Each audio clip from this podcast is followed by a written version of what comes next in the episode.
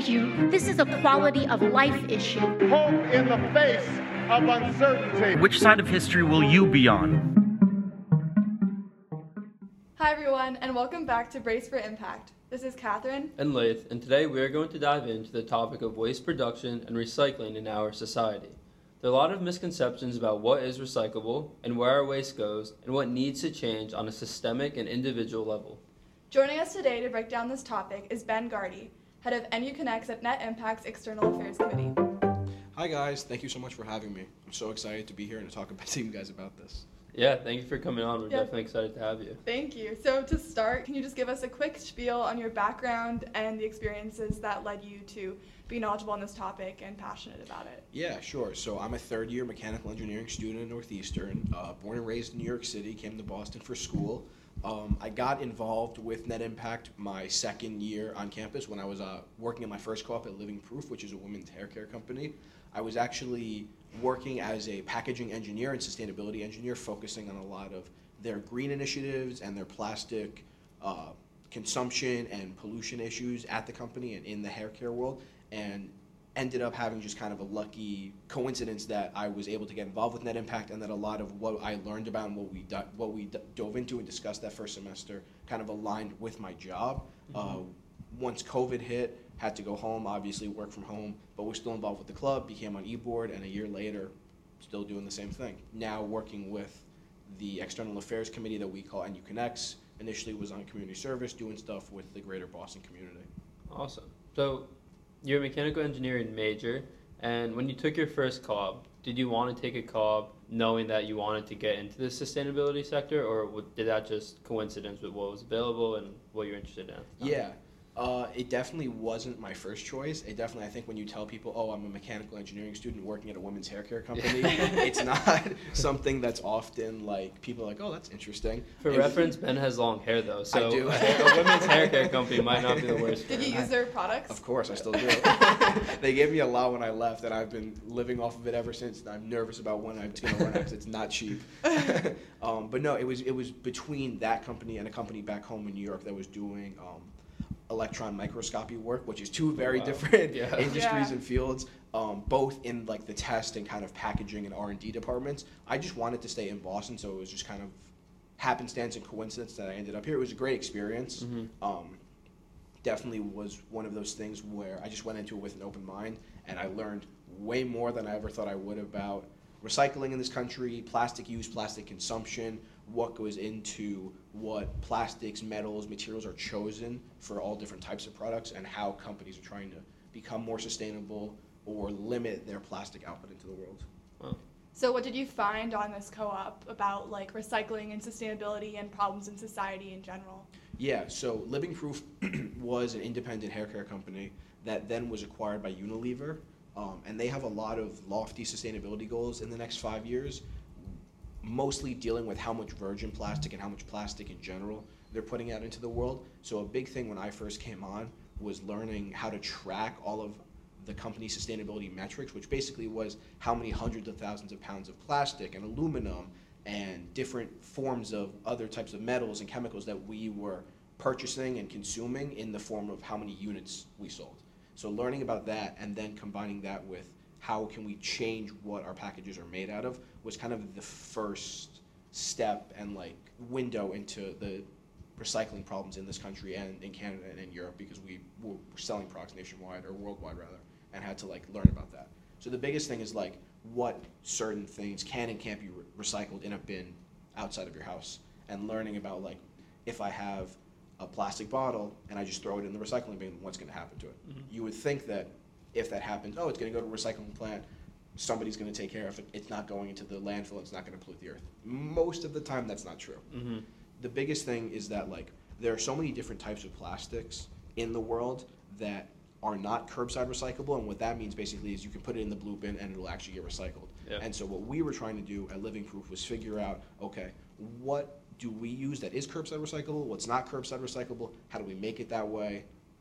And how do we kind of close the gap between just like the consumer purchasing the project, the product, and it just getting thrown out? So for the people who separate their recycling the night before recycling day and put it in separate bins, you're saying most of those different recyclables don't end up going and being separated into distinct piles? They just end up where your trash ends up? It depends. So Okay. if you are just throwing everything into a bin, most likely a majority of visit of it is not going to get recyclable, Mm. recycled rather. Sorry. There are a lot of requirements and things that recycling plants and waste management plants will do to actually filter out a lot of the waste and just put it in with general stuff. For example, any kind of dark colored plastic, like a black or a gray plastic, when it gets recycled, can't actually get picked up when it goes to the sorting facility because how these types of plastics are recognized is they're uh, like a light is shown on them, and if the light is able to be like per- pass through, it's viewed as oh this is plastic because the idea is like oh if you're shining light on aluminum or steel or something or paper, most likely it's not going to go through instead of like a clear water bottle. Yeah. So any kind of dark colored plastic or any kind of really vibrantly colored plastic most of the time is going to get recognized as non-recyclable waste, even though the plastic it's made out of can be reused and recycled. Yeah. So that was like one of the biggest things we had to work on was a lot of our bottles were this very kind of dark gray or dark clay color that when we tested it under these lights couldn't get picked up by the machines. Got it. So how easy is it then for companies to switch to packaging that's easy to recycle? Is it as simple as making it clear recycling, or what other um, struggles are there? Because you know you would think like as a consumer who doesn't know a lot about this, I feel like a lot of blame is placed on individuals to make the change to reduce waste. But then you know if it was if all of the products that we were buying were easy to pick up on a screen, or I'm sure there are other barriers, but if it was that easy, why aren't more companies doing it? Yeah. Is it, yeah, and is it that easy? Yeah. Um, you know, in principle and in thought, it, it's it's relatively easy to say, oh, like let's just make it clear, why Yeah. not? But there is a lot more that goes into it than just that. I think for a lot of companies, so much money is invested into brand identity and, and marketing that if, if we wanted to just say, oh, let's just make everything white, let's just make mm-hmm. it white, or let's make it green, or something light that could be picked up by the by the sensors, and just say, oh, it's it's that way. We're 100% recyclable. It's easy. It's not that easy mm-hmm. because of marketing teams and of business projections and things like that. However, it is easier to make subtle changes. You can, instead of changing the color, rather you could change the resin it's made out of. And at living resin. Resin. Resin. What it- is, can you just give yeah, us a? Yeah. Resin is just another word for plastic. Got it. it basically just means like if you're getting rubber or plastic from a plant or from like the little pellets when it melts down, that Mhm. melted liquid that can be formed into a bottle or a tube or whatever, that's resin Got it. and there's lots of different kinds that can be recycled. The most common is like polypropylene or polyethylene. That's probably any kind of like squishy bottle, like a toothpaste tube or a shampoo bottle. Mhm. That's probably what it's made out of. So, what we want to do at Living Proof and what a lot of other companies have been doing is instead of changing the color so that these things can't get recycled, you change the resin from being 100% virgin plastic, which is brand new, totally just formed, to doing something where you use something called PCR, which stands for post-consumer recyclables or recycle it, where you are taking other plastics that have already been used, melting them down, re-dyeing them or coloring them, or leaving them in kind of whatever color they're left with, and then reshaping them into a new bottle. And the idea is that these resins, you're not just putting virgin plastic out into the waste stream where after one life cycle it's finished Mhm. and it just gets d- discarded and thrown out forever. You can actually do that nearly infinite, in an infinite amount of times. It depends on, you know, sometimes after a couple cycles, the plastic starts to break down and can't be reformed again. Mhm. But that was kind of one of the biggest ideas we had in terms of increasing recyclability. Another thing we thought of is there's lots of companies out there now Mhm. that will actually take products that normally wouldn't be able to be curbside recycled and they will recycle them themselves. So a company that we worked with at Living Proof was called TerraCycle. Okay. Um, and companies like this exist all over the world. They have like these drop sites where you can go. It, sometimes it'll be like at a Sephora or at a CVS where you can go and they'll say, "Hey, we will take these certain types of products and make sure they actually get recycled. Whether it's razor blades, like dark plastic bottles, those are kind of the two most common ones that they have Mhm. all around the world. And so you ha- have a contract with them where you can say to your consumers, hey, you know, we know you care about sustainability. We want you to be able to recycle your bottles and know that they're actually going to get recycled instead of just go- ending up back in the waste stream. Mhm. Um, so working with a company like that is another way that a lot of companies have increased their sustainability. So, so do they do that in order to get those recycled materials to reconstruct them and make their product, or is that just a different kind of avenue they can go about to say we are sustainable because we're doing this extra step to help with recyclables? That wouldn't necessarily be recycled if they regularly got thrown in the bin. Yeah, so I think it's both. I think that like it's a kind of what you were saying, Catherine, before about how so much of it is put on the consumer.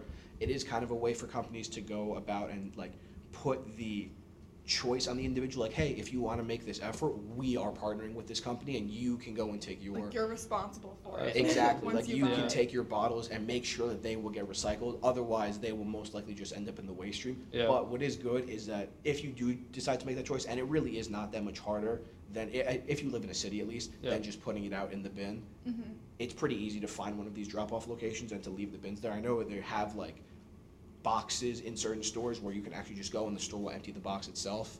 Um, to just know that there's no way that this stuff will actually end up back in the waste stream Yeah. because the company takes care of them themselves. So if you just Google like drop off location for insert product, it would be easy to find online like in your city. Oh yeah, yeah. I through this com- through TerraCycle. I mean, TerraCycle is the one that we worked with, so I know them the best. But yeah, on Mhm. their website, you can say like drop yeah drop off. Like they have a whole list Mhm. of companies and brands that they work with, and then you can click on it, and then you can do it by like location. Wow. No, I think easy. that's really awesome for people to know because I know a lot of people think like, oh, what's the point of even recycling when they're hearing all these Yeah. statistics on like, oh, well, most cities like don't even recycle and they can't really outsource recycling that much anymore these days. Yeah. What would you say to someone who's almost skeptical of where that plastic is going? Like once a company has it, they're like, oh, it's just another way for them to market their sustainable. Because I know like big oil companies, I think it was BP who came up with the term like carbon footprint. So then they could figure out a way to not be accountable for all the bad things they do. Like I almost am a skeptic too. Like oh, these big corporations are getting these different plastics. Are they actually recycling it, or are they just saying it, then aiding to what we would do as individuals and putting it in our bins? Yeah, um, that is a good point.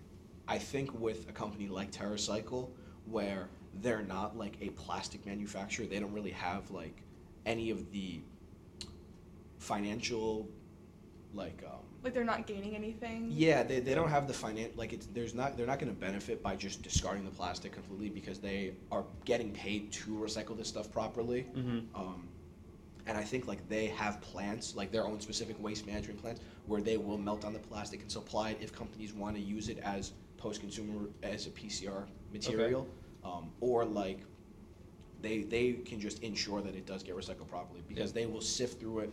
They'll clean the bottles out. They also work with other companies where like a lot of companies nowadays are doing things where you can buy refillable products that come in like a, in a stainless steel or a metal container, Mhm. and they will work with companies like Loop or is another one or TerraCycle where you give it back to them, they refill it and send it back to Oh, you, wow. and that's another great way to like. You're not technically recycling, but Yeah. you're cutting down your waste. You're, Yeah. you're cutting off kind of a waste stream in your life if you're buying something that comes in a, in a refillable container, Mhm. which a lot of companies are doing nowadays.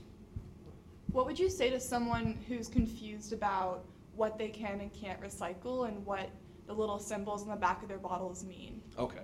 Yeah, this is a good one. And this is definitely something I learned in my last co-op. Like I had no idea what the little one or two or three, whatever. So those little codes where you have it most of the time on the bottom of a plastic bottle. I think sometimes it's stamped on a metal can. Um, basically, it just means what the material is. It, those are resin IDs, so whatever kind of resin it is, whether it's high density polyethylene, low density polyethylene, polypropylene, all of these things have to be handled in different ways in order to be recycled.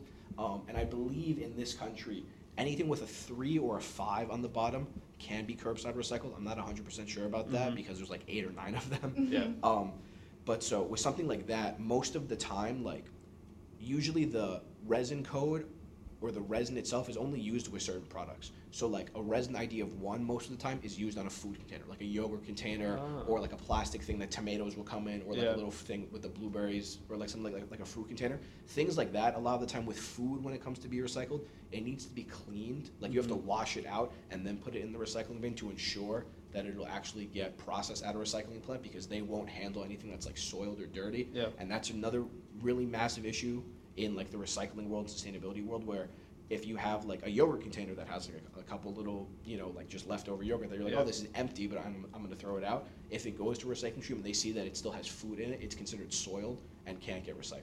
Mm. So things like that need to be cleaned out and washed out, and that's kind of one of the biggest tips I would have for somebody if they really want to like ensure that their waste is getting recycled properly. Yeah. Another thing is like with water bottles, um, I believe if the caps are left on them, same thing with like a soda bottle. Mhm. If the caps are left on, um, those oftentimes don't get recycled. They have to it have the because they're not see through? Is that does it not pass that test? I don't know if it has something to do with that or if they can't certify that it's again like the idea of it being soiled. Like if it, there's a little bit of liquid left in there and I it's see. closed, Yeah. they're not going to go through the effort to open it, dump it out, and then put it back in the Oh, stream. That makes Fair, sense. yeah. Okay. Um, another Are these people or machines who are sifting through this recycling? So it depends. Most of the time at some of these plants, there will be like people on the floor that will look through the waste and pull things off if it doesn't get like approved by Yeah. the assembly line. So the way they sort it out is there's basically like three main systems. So they use um, eddy currents, which are basically just like a form of radio wave to detect for metals and aluminums because they they're like it messes with the frequency of it with Mhm. the wave,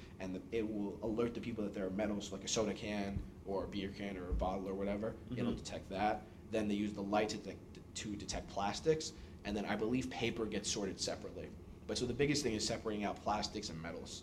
Um, so another big thing when you recycle metals is if you drink a lot of cans, whatever it is, like the tabs that you put on, oftentimes come loose and get discarded, and they say it's it's a good practice to put the tab actually in the can itself and to squish the can. Um, Um, because it, that again doesn't really matter if it's see-through or not because it gets picked up by the metal detectors on the assembly lines. So step on your drinks Friday and Saturday night. is what you're saying. Pretty much, yeah. Throw all the tabs in one, step on it, and then toss it in the recycling bin, and that's like the easiest way for it to get detected. And then if those are contaminated with like food or what you were calling soil, if that's like in a bag of stuff that you're throwing out that's to be recycled, does that like ruin the entire bag of waste? I, I've heard that. I don't know if that's a myth or not. Yeah, I don't know exactly. I, you would think it would be true. Like you would think that if an item that well, it's it's hard to say because when recycling people or, or sanitation workers come around, they just kind of dump everything in the truck at once. Um, I think they would pick certain things out, but I'm sure if like at a certain level they see like oh a lot of this stuff is just dirty, we're just gonna toss it. Like they're not gonna go and sift through and find like what's clean and what isn't. Okay, that makes sense. That's some extra incentive, I guess, for people to be like, okay, I really do have to clean this. Yeah. Which, like, if you think about it, it's not really that much more work. No, and I think most of the time, like it, it, you don't have to wash out a can. You can just dump it out, and that's good Mhm. enough. But it really, it, the biggest thing is like with food containers. A lot of the time, can, or that are considered dirty, just get tossed. And I think that's the biggest thing where people see like, if you see something like if you order takeout and it comes in like a compostable or recyclable container, but there's like hummus left in it or whatever it is, and you don't rinse that out, that's not going to get recycled because it's dirty. Yeah, that makes sense. So, what advice would you give to an individual who, I mean, other than doing research, like, obviously when you look at this and you hear all of, it's kind of like It's disconcerting to hear that like a lot of it's unsuccessful, and then for a lot of people this would be a big adjustment. But where do you see this even going in the future? I'm sure, like in 20 years, how will society, do you think, um, handle this differently? Yeah. I think for people that are like concerned about recycling or feel like it's a lot of work to like keep it up, which it is, it kind of is a hardship. And I know like some people, if you don't have the time for it, it- it's under, it's understandable. I think the biggest thing, to be honest, is to tr- not go zero waste, but to try and cut out as much kind of single-use products, not just plastics, in your life as possible. And that, after a while, becomes a pretty easy adjustment. I found like because once you How cut you out, do it? yeah, I was, Yeah. I was getting into that. Once you kind of cut out the possibility for things to not end up in the waste stream, it becomes a lot easier. Mhm. So, like for me personally, when I started co-oping at this la- at Living Proof at my last co-op, I was like, oh, like I want to go zero waste or cut down a lot of my waste. And I found the easiest way to do it was to kind of go room by room in my house, if that makes sense. Yeah. Like I, st- I started out in the bathroom. Like so, any like bathroom products or items I use, I went from like something that was like a single-use plastic, like a deodorant stick, like using Old Spice, to they have ones now where you can just buy the deodorant pod and you keep the case, and the pod is compostable. So every time you run out, you just put in a new pod, and the old pod's compostable. Going from like cartridge razor blades, which cannot be recycled unless you use a special company or service, to regular single, not single use, but like straight razor metal Mhm. blades, which can get recycled a lot easier with other metals. Um, going from shampoo bottles to shampoo bars, which I know a lot are becoming much more in vogue now and popular.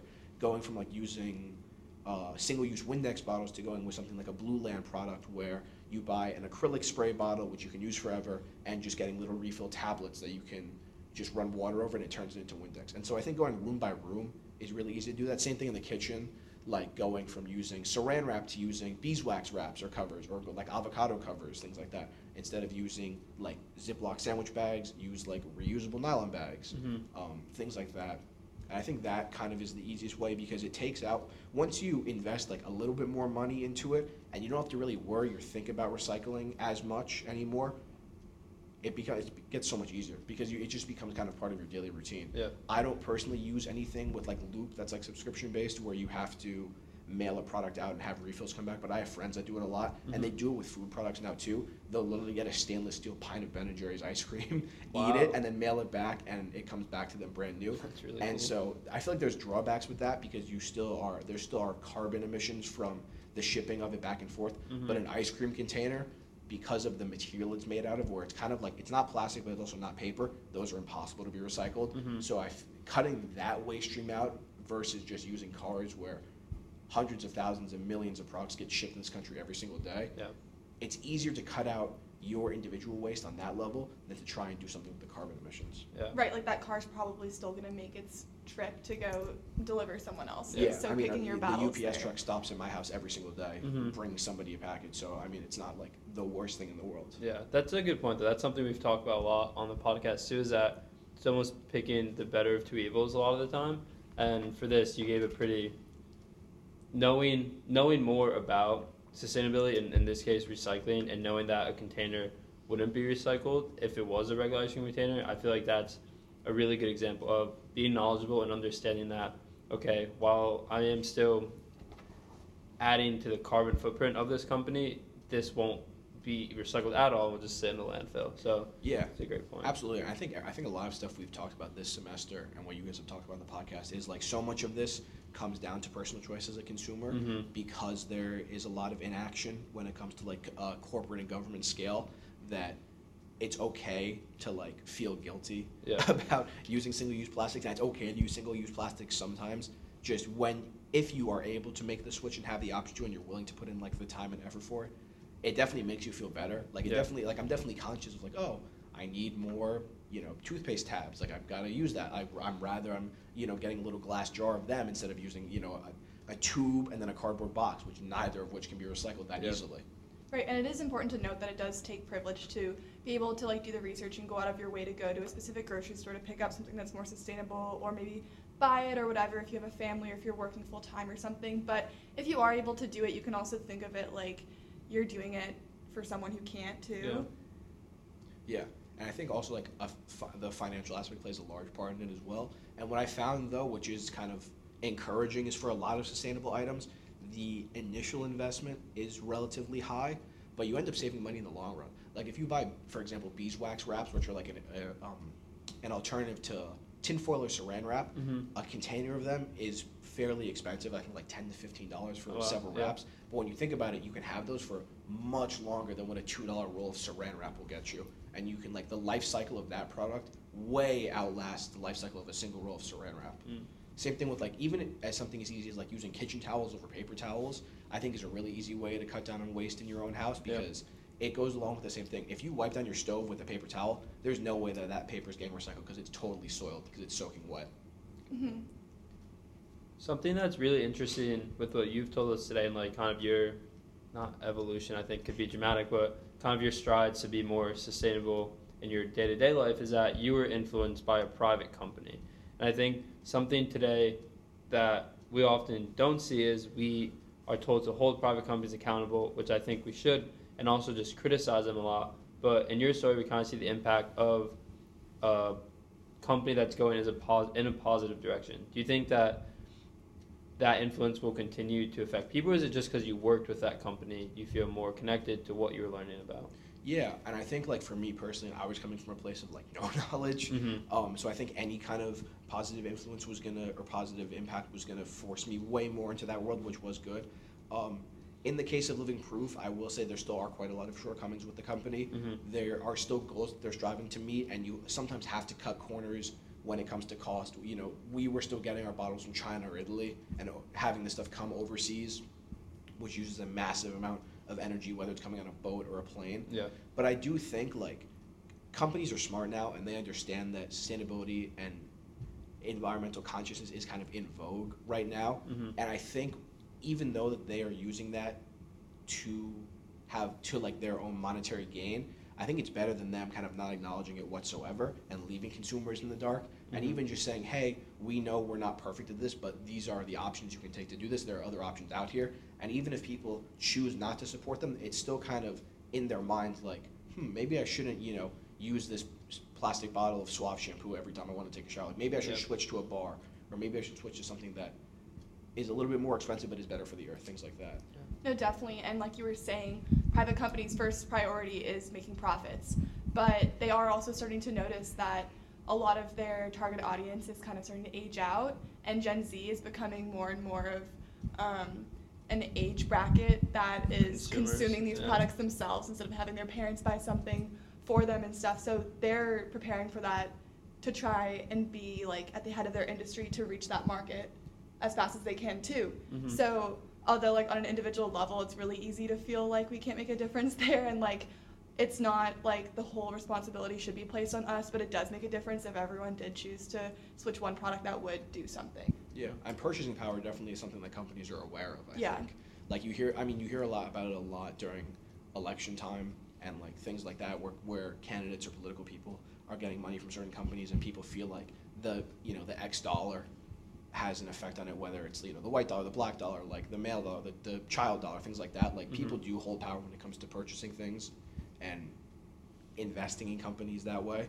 Um, so I think that's a great point. So you've given a lot of advice at this point, honestly, and I can do ten things in my life now to be more sustainable and more um, recycling minded in my day to day life. I guess at this point that was Yeah, such a bad term. Sustainably minded. I Sustainably say. minded, I think when I tell people about net impact, that's what I say. Is I say we try to have have people become be more sustainably minded and conscious of their impact. Yeah, Right? You first think it's like, oh, a bunch of tree huggers, and you realize that it's actually No, very absolutely We are. interconnected into all levels of society. absolutely. especially like day to day purchases and Yeah. just like Yeah. activities. Yeah.